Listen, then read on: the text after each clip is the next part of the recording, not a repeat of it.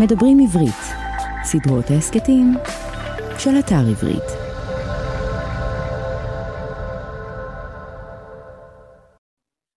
הבן שלי עבד בסטמצקי כסטודנט, הוא עבד תקופה מסוימת בסטמצקי, אז אני לא יודעת אם זה פשוט אמרו לו את זה בצחוק, בחיוך או ברצינות, אבל כשאיכשהו היה נחשף שאני אימו, ואז זה היה בדיוק בשנים של הלונה פארק, אז היו אומרים לו כזה, אה, זה אתה הילד שהשאירו אותו בלונה פארק.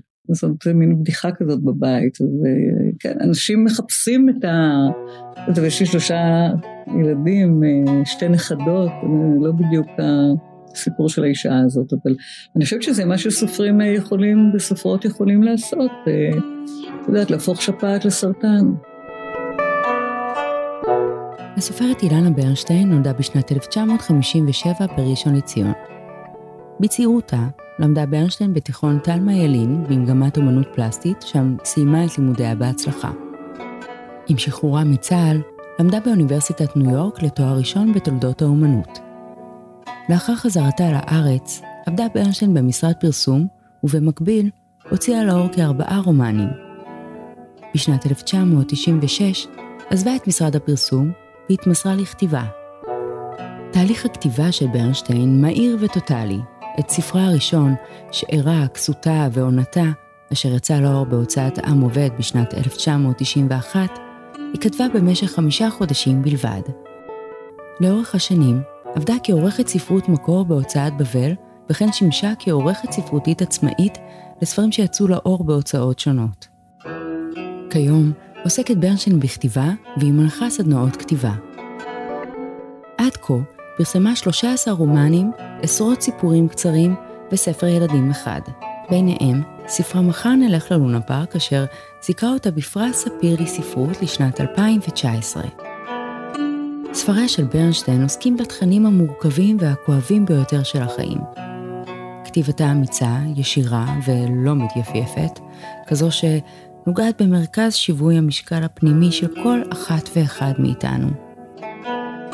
בפרק היום תשתף אותנו ברנשטיין בתהליך כתיבת ספרה האחרון, חמתו של תמוז, אשר יצא לאור בסוף שנת 2021 בהוצאת כנרת זמורה ביטן. נשמע ממנה איך היא מצליחה לעשות את ההפרדה בין התכנים הקשים בהם היא עוסקת בספריה ובין חייה האישיים. כיצד המבנה של הספר הזה מצליח להפיק מנגינה מיוחדת משלו. כמה זמן לקח לה לכתוב את הספר והיכן היא נוהגת לכתוב את ספריה. אתן מאזינות ואתם מאזינים לפרק האחרון בסדרה זו.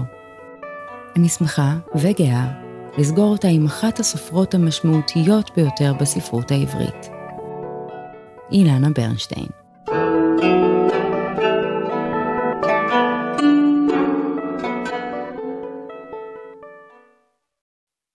חמתו של תמוז זה סיפור אה, למעשה על אה, אישה צעירה מאוד, אה, בת 19, אה, שנאנסת בערב הכלולות שלה אה, על ידי מי שעתיד להיות בעלה, דבר שלא קורה בסופו של דבר. כלומר, הם לא נישאים בסופו של דבר. כדאי לציין אולי שאין אה, תיאור של אה, אונס אה, לא גרפי ובטח שלא פורנוגרפי בספר, וזה אולי מוביל אותי לומר שלמעשה אה, זה אומנם סיפור על אונס, אבל זה יותר סיפור שמתמקד בטראומה. של נפגעי ונפגעות אה, אונס. שמבחינה עלילתית לא קורה הרבה, זה מתרחש במשך שעה וחצי בכפר קטן בצפון ישראל, בעמק, אה, לא מצוין איזה עמק, אה, באמצע שנות ה-70. חשוב היה לי למקם את הסיפור בשנים ההן, היות שעד 1985, שזה כעשור לאחר מכן, למשל במדינת ישראל וגם במדינות רבות בעולם, אה, לא הכירו באונס של בעל את אשתו, אה, זה נחשב לעניינים שבתוך המשפחה ורשויות אה, החוק לא התערבו בכך. היות שלאח הזה יש, לבעל הזה יש אח תאום, וישנו גם האב, אבי התאומים, וכמובן עוד דברים נוספים שנוכחים בחתונה. כל אחד מהם בתורו הוא חשוד, ובעצם הקוראות, הקוראים, עוקבים אה, או מנסים לפענח בעצם תוך כדי קריאה מי האנס. בשעה שהגיבורה עצמה, דיני, קוראים לה, שמה, שמה הוא דינה, אבל היא מעדיפה שיפנו אליה בקיצור דיני. השם דינה כמובן טוען, טעון במשמעויות קשות של אונס, ובעצם עד אותו ערב היא לא ידעה שהיא, שמשמעות השם תוגשם. דווקא מפני שאין תיאור של אונס בספר, והאונס עצמו בעצם מתרחש בראשים של הקוראים, של הקוראות, וכל אחד מתאר לעצמו את הנורא מכל שהוא יכול לתאר.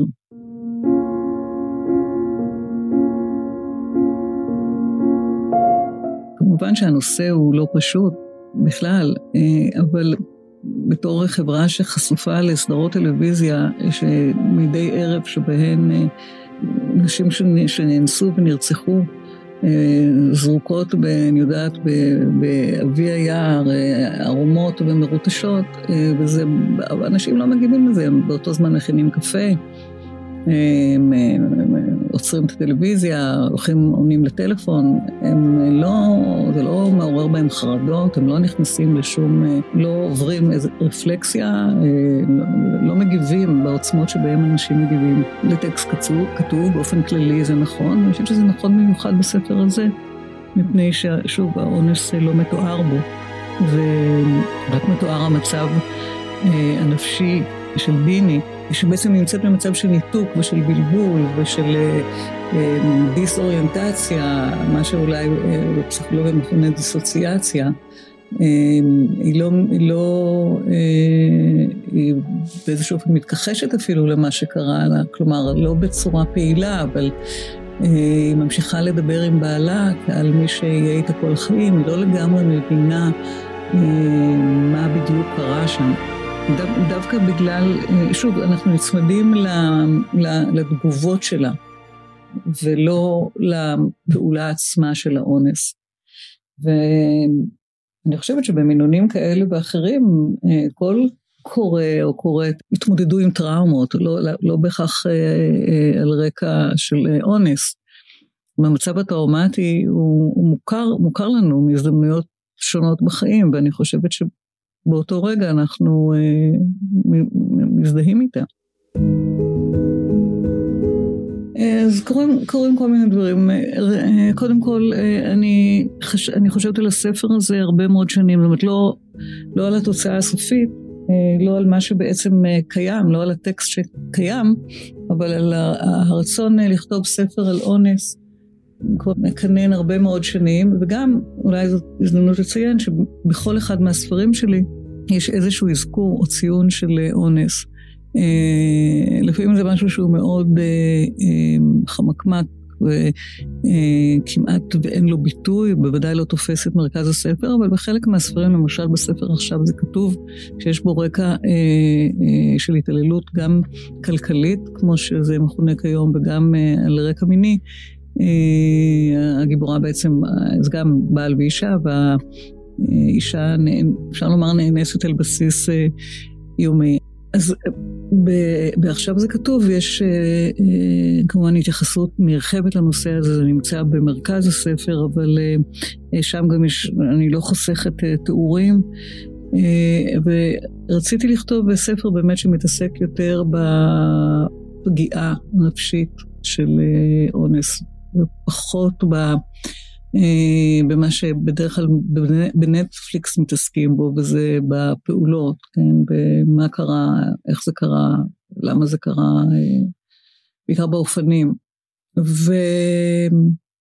וזהו, כלומר, בדרך כלל זה איזושהי שארית מ... אני, מתח... אני מתחילה בכל, כמעט בכל פעם, אני חושבת, אני לא יכולה להגיד לך במאה אחוז שזה במאה אחוז כך, אבל כמעט כל ספר שאני כותבת בעצם מתחיל עם איזושהי שארית שהשארתי בספר הקודם, משהו שלא פתרתי עד הסוף, או איזה דבר מה שעלה במהלך הכתיבה, וחשבתי, אוקיי, זה מעניין, זה טוב, אה, אבל זה חבל לבזבז את זה בספר שאני כותבת, ואולי כדאי לשמור את זה לרומן הבא ולהעמיד את זה במרכז. עכשיו, האופן שבו זה כתוב, אה, שזה בעצם תמיד מעניין אותי אה, בכל אחד מהספרים, אה, וגם בספר הזה, זה בעצם הניסיון לחפש, זאת אומרת, מעבר לדברים, ה, נגיד, הטכניים יותר, הספרים שלי כולם, חוץ מאיזשהו, מאחד שהוא רצף של סיפורים שנקרא איים של שקט, שיש בו כתיבה בגוף ראשון ובגוף שלישי, כל הרומנים שכתבתי כתובים בגוף ראשון, וזה בעצם הרומן הראשון שאני כותבת בגוף שלישי, כך שמבחינתי יש בזה משהו אחר ויוצא דופן. אמרתי את זה באיזו, באיזו, באיזו הזדמנות, שזה כמו לכתוב ביד שמאל, זאת אומרת, אני כל כך לא מתורגלת בכתיבה בגוף שלישי, שיש מין תחושה כזאת שזה לא יושב תמיד על, המס, על, על המסילה, הטקסט. אבל יש כאן, אה, כמי שקרא את הספר, ודאי זיהית שיש כאן כל מיני סוגים של כתיבה, וזה איזשהו ניסיון באמת ל, ל, לתאר באמצעות הכתיבה את החוויה של, של השבירה הזאת שיש אה, בנפש. וגם אה, לתת אה, ביטוי או ייצוג לתלאות שעוברים נפגעי אונס אה, בחקירות המשטרתיות ו, או אפילו בתשאול בבתי חולים או אחר כך בטיפולים פסיכולוגיים. שהן הם, הן או הן אה, מותקפות אה, על ידי כל כך הרבה שאלות ובקשות לחזור שוב על הסיפור פעם אחר פעם אחר פעם. בסופו של דבר בעצם נוצרת איזושהי גרסה בסיפור, ורואים את זה המון, במיוחד בקולנוע או בטלוויזיה, בסוף נוצרת איזושהי גרסה שהיא בעצם רחוקה מהאמת, אבל זאת האמת שבחקירה אה, מבקשים לשמוע. ודבר נוסף, והוא אולי המשמעותי מכולם, והוא, אני, חיפ... אני ניסיתי בעצם אה, לכתוב, או, או כאילו לכתוב את שפת הטראומה. אה, לנסות לכתוב את הטראומה, ב... לתת, לס... לתת לה שפה, לתת לה כלים משל עצמה. אה, לא להשתמש כביכול, ב... זה, זה הכל כמובן מטאפורי, כן? ב... יותר בתחום ה, מה אני רוצה לעשות ופחות אה, במה שקורה בתוצאה הסופית, שאולי היא נראית רגילה, אבל את המאמצים שלי השקעתי ב, אה, באמת בחיפוש אחרי איזושהי שפה, אוצר מילים אה, וגם מוזיקה מסוימת שיש בטקסט, ש, שאני קוראת לה שפת הטראומה, שהיא, שהיא שפה שבורה, חזרתית, מעגלית. אם שמת לב, יש אה, מין פזמון חוזר כזה של אה, הם לבשו מכנסיים שחורים אה, כחולים, שחוזר על עצמו לאורך כל הסיפור, נדמה לי שיש שבע חזרות כאלה, ובעצם הסיפור הוא מצד אחד מתקדם באופן ליניארי, כי כך בנויה השפה, כן, מילה אחרי מילה, משפט אחרי משפט, אבל בעצם הוא, הוא כתוב באופן מעגלי. זאת אומרת, אה, כל פעם יש איזושהי תחושה שאוקיי, הבנו משהו ואז זה שוב מתחיל. הבנו משהו ואז זה שוב מתחיל, וכך גם בעצם מסתיים הסיפור. שוב, יש כאן סוף פתוח, יש לי חיבה לסופים פתוחים, והסוף הפתוח הוא מאפשר אה, כמובן כמה וכמה מסקנות. שאין לא, לי מה אה, לגזול את ההנאה הזאת מהקוראים. כלומר, כל אחד מבין אותו אחרת, או מבינה אותו אחרת.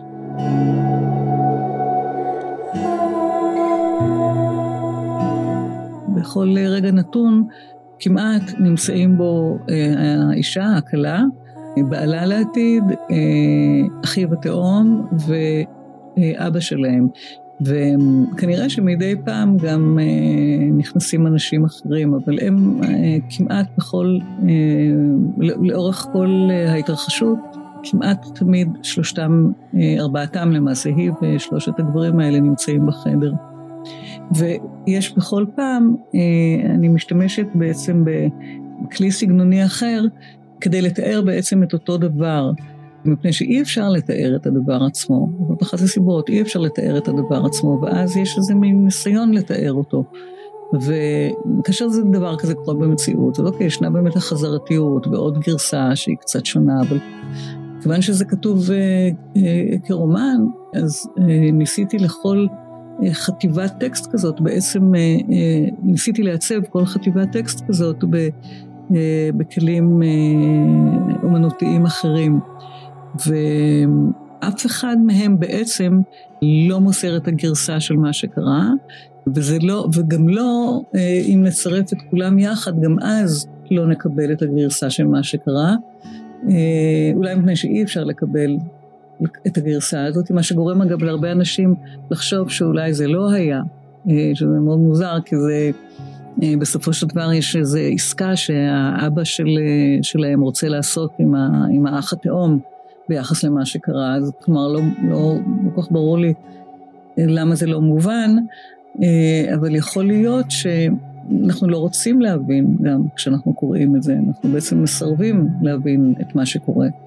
וזה גם משהו שעבדתי אליו במובן הזה, שאני מוליכה את הקוראת אה, בנתיב מסוים, פענוחי מסוים, ובעצם זה כמו מדרגות שמובילות לשום מקום. זאת אומרת, עושים את כל הדרך הזאת של הפענוח, נדמה שכבר אנחנו שם, ואז בעצם אנחנו נתקלות בקיר מפני שזה לא מה שקרה. וכל הדברים האלה, אה, מטרתם אה, בעצם להגיד או להוביל למסקנה שמה שנעשה אה, בחדר הזה לא ניתן לתאר אותו במילים מפורשות. אני כותבת בפרץ, אני דוגרת הרבה על, על, על הטקסט, אני חושבת הרבה, אני מנסה אה, אני עושה מין סימולציות כאלה בראש של, ה, של רצף האירועים בעיקר ושל אה, כן, האופן, אני, האופן שבו אני מסדרת את האירועים האלה על פני הרצף, אבל אה, מגיע רגע שבו אני מרגישה מוכנה ואני כותבת מאוד מהר, ממש ב-12 שעות ביום. זה כתיבה היא ממש עניין פיזי. לעצמו. אני גומרת uh, כתיבה של ספר עם כאבי גב נוראיים בגלל הישיבה האובססיבית הזאת. אני לא יכולה לעזוב את הטקסט עד שאני מחוסלת לגמרי, ואז אני הולכת לישון. וכך קורה שאני כותבת uh, רומן במשך חודשים ספורים. אני, מרגע שהתיישבתי לכתוב אותו, ועד הרגע שהוא גמור, אני לא עושה שום דבר. זה מה שאני עושה. אני uh, לא כותבת בתקופה שאני מלמדת, אני כותבת כאשר יש לי את כל היום לרשותי, אה, ואני כותבת ללא הפוגה. הרבה שנים אני אה, נמנעתי, לא רציתי לדבר על זה, לא רציתי לדבר על תהליך הכתיבה, מפני שתמיד נראה לי, לא יודעת, משהו קודם כל מאוד פרטי ואינטימי, וגם איכשהו חשבתי ש... אנשים, אה, סופרים אחרים מדברים על כתיבה שאורכת שנים לפעמים, ואני לא כתב, לא, אין ספר שכתבתי על פני שנים, אין לי דבר כזה. כלומר, יש, יש ספר שכתבתי במשך חודש, וזה ימי ראשית. אה, אז היה באמת איזשהו ניסוי שעשיתי, אה, ופירקתי את היממה באופן הזה ש... הלכתי לישון רק כשהייתי עייפה, ואכלתי רק כשהייתי רעבה, וכך שיכולתי לעבוד, נגיד, התחלתי, אני, אני מניחה, בשמונה בבוקר ביום הראשון, והגעתי עד איזושהי, עד, לא יודעת, אחת בלילה, כמובן שעם הפסקות קצרות בתוך הבית, לא יצאתי מהבית במשך החודש הזה. ומצאתי את עצמי פתאום בארבע לפנות בוקר אה, אוכלת ארוחת ערב, ושיבשתי את היממה, וקרו דברים מאוד אה, מעניינים כתוצאה מכך בכתיבה, זה מין סוג של טריפ כזה, ו... אה, אבל זה לא דבר שאפשר או מעניין לעשות בכל פעם. אבל תמיד הכתיבה שלי היא מאוד אינטנסיבית ודחוסה, ועל פני זמן קצר. אה, וכך גם היה הפעם, ואין לי חדר עבודה אה, כבר הרבה מאוד שנים, היה לי בעבר, למעשה אני חושבת שבמשך אה, שש שנים היה לי חדר עבודה, בכל שלושים השנה האלה של הכתיבה, שלושים ואחת, ועוד במשך חמש שנים נוספות היה לי חדר עבודה משותף עם מי שהיה בעלי, בן זוגי לשעבר, עכשיו למעשה עד הקורונה גם לא הייתה לי הפינה הזאת, היה לי מחשב נייד ושהייתי מסתובבת איתו בבית, חדר השינה או כאן, או יושבת אל השולחן במטבח, אבל היות שאני מלמדת ובקורונה עברנו לזום, אז הייתי צריכה מקום יותר נוח, כי המחשב הנייד פשוט ממש נהרסו לי העיניים, לראות 24 תלמידים במסך כזה קטן. אז אני לא יודעת למה אני מדברת על חדר העבודה שלי, אולי שאין לי, אבל אני לא צריכה תנאים מיוחדים חיצוניים כדי לכתוב. אני מכירה, כלומר, מכבדת את זה, אני לא אומרת את זה חלילה בזלזול, אבל אני יודעת שיש אנשים שממש זקוקים, השולחן צריך להיות מסודר, ומזג האוויר צריך להיות נוח, והתאורה צריכה להיות טובה, והשקט, הם זקוקים לאיזשהו שקט, אני מדברת לא על שקט פנימי, אלא לכתוב בחלל שהוא שקט. אני, אני לא זקוקה לכל הדברים האלו, כשאני אה, יודעת מה אני כותבת ועל מה אני כותבת, אז זה פשוט אה, נכתב. כלומר, אני יושבת ו... אני אפילו לא הייתי אומרת שזה יום עבודה, כי זה בדרך כלל יום וחצי של עבודה מאומצת. אמ, אז ככה אני כותבת. אני כותבת למעשה, אני יושבת לכתוב כשהספר כתוב בראש שלי. ומה שבעיקר, אה, אני, בספר הזה למשל, אני ידעתי שאני רוצה כמה רבדים של טקסט. אה, שיהיו שונים ומובחנים זה מזה, עוד לא ידעתי בדיוק איך, אה, באיזה אופן לבדל אותם. ידעתי כמה דברים, ידעתי שאני לא רוצה סיפור מיטו עכשווי, כן, בחורה בבר באלנבי שהכניסו לה סם אונס, כן, זה בדיוק הסיפור שלא רציתי לספר, מפני שהוא באמת סיפור מהחדשות והמזעזעות, כן, אבל uh, רציתי סיפור שהוא יוצא מהיומיום הזה, ורציתי uh, להרחיק, להרחיק את העדות במובן הזה, ו...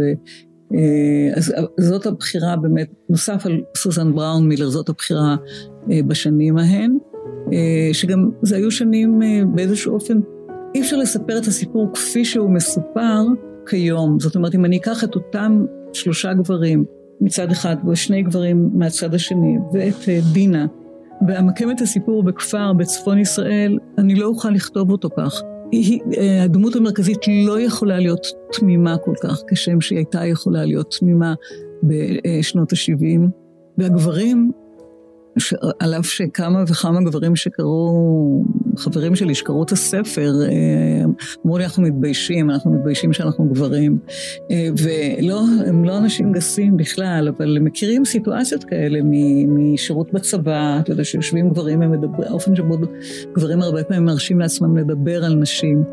אה, ממש שלושה אנשים, שלושה שאני ממש מצליחה להיזכר בהם עכשיו, אמרו לי, אנחנו, אנחנו מתביישים. קראתי את הספר ואני מתבייש שאני שייך, משוייך לקבוצה הזאת אה, אה, של הגברים. אז שוב, ישנם כמובן, קרו דברים, אנחנו בשנת 2022, קרו דברים מאז 1975, אז, אבל אני רצ, רציתי לספר, אני חושבת שזה גם איזשהו רצון שעוד לא, לא נטשתי אה, על אף שהספר הזה כבר כתוב, אה, לנסות לספר על השנים ההן שלי כאישה, ואני מרגישה אה, שאני רוצה לספר עוד סיפורים על האופן שבו התייחסו לנשים כאשר אני הייתי אישה צעירה. ובמקרה הזה זה בכ... ללא אירועים שקרו לא, ב... לא, בכפ... לא בכפרים ולא במושבים ולא אה, אה, בקרב אנשים שהם ממילא אנשים אה, אה, גסים. ובאיזשהו אה, אופן אפילו נבערים, אלא אה, סיפורים שאני עבדתי במשרדי פרסום שנים רבות, הייתי קופרייטרית, אה, זה פשוט היה הטרדה על בסיס יומיומי, אה, זה דברים שהיום אה, יש לי שתי בנות, כלומר, ראיתי את בני כאן, אבל יש לי שתי בנות בנות 37 ו-35, אה, דברים שהן לא היו מקבלות. אני הרבה פעמים מספרת להם סיפורים מאותם ימים, הן לא יכולות להבין. עכשיו, זה לא שהן חיות באיזושהי חברה אידילית שלא מטרידה נשים או לא אונסת נשים, למרבה הצער גם אנשים צעירים מאוד, וראינו את זה בעיתונים בכמה וכמה סיפורים, ממשיכים בהתנהגות הזאת. אבל במשרדים היום, לפחות על פני השטח, יש, יש איזושהי תרבות של התנהגות מסוימת, וכאשר אני עבדתי כאישה צעירה במשרדי פרסום, אה, נכנסת לחדר הישיבות והיית מיד חשופה לביקורת. איך, מה את לובשת, מה אורך החצאית שלך, אם כן התאפרת או לא התאפרת, אם המחשוף שלך עמוק או לא עמוק. אה, אי אפשר היה להימנע מזה. עכשיו, אתה יודע, זה כאילו, את אומרת, אוקיי, מה הם כבר אמרו, בסך הכל אה, זה דברים שלא עוברים היום, זה איזושהי תחושה של באמת הטרדה בלתי פוסקת. אם את מנסה לחפש איזשהו אה, זיהוי בין החיים שלי לבין אה, מה שקורה בחיים שלי לבין מה שקורה בכתיבה שלי, אז אין. כלומר, אה, אני, אה, במובן הזה אני סופרת, אה, אני חושבת, יותר שמרנית, אה, או קלאסית, במובן הזה שאני נכנסת לתפקידים אה, של דמויות, ומדמה אותן, ובונה אותן. כמובן שזה נשען על אה, רסיסים מהחיים שלי, אבל לא על החיים, לא על החיים שלי. אה, אני חושבת על 13 ספרים שכבר כתבתי, אז יש, יש הרבה מאוד יתדות ביוגרפיים, אבל אין בעצם שום דבר שהוא אה, ממש לקוח מהחיים שלי. ואני יכולה להגיד, נגיד, בספר קודם, במחר ניסע ללונה פארק, אז הייתי אה, אם צעירה לשתי ילדות, בנות אה, שלוש וארבע, וארבע וחמש, ובמשך כמה שנים, עם אמצעים מאוד דלים, זאת אומרת, עבדתי מאוד קשה כדי לקיים אותנו. אז יש קווים משיקים כמובן, אבל אני לא האימא שמתוארת שם. כשאני חוזרת בלילה מאוחר ואני אישה מבוגרת, כאילו, זה לא... אה, הפחד הזה לא, זה לא פחד ש... אני לא אומרת לעצמי, אוקיי, את זקנה, אף אחד לא אה, אה, יעשה לך כלום, כי גם אגב זה לא נכון. אני באופן אישי מכירה אישה בת 70 שרצה בפארק הירקון ומישהו אנס אותה. זה לא, זה לא עובר. טוב, משהו בתהליך החינוך צריך להשתנות.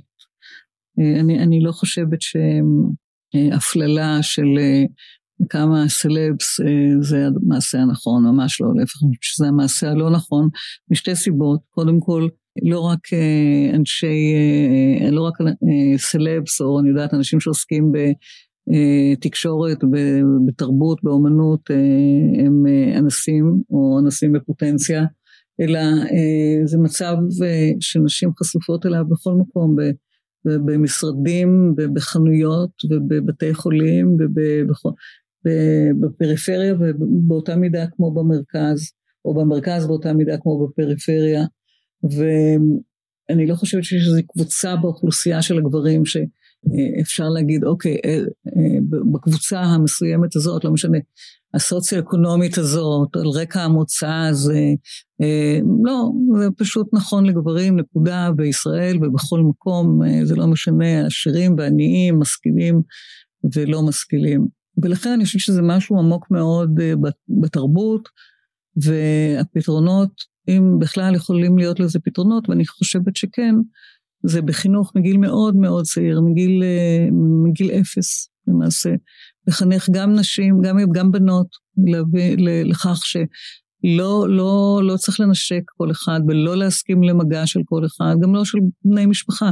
הסבתא רוצה נשיקה, אם את לא רוצה לתת נשיקה אז אה, אין חובה, או הסבא, או עכשיו משהו גם בדיבור, כן, אה, האופן שבו אנחנו מדברים ופונים לבנות. ובאותו אופן אה, בנים, אני חושבת שעיקר העבודה צריכה להיעשות דווקא ביחס לבנים.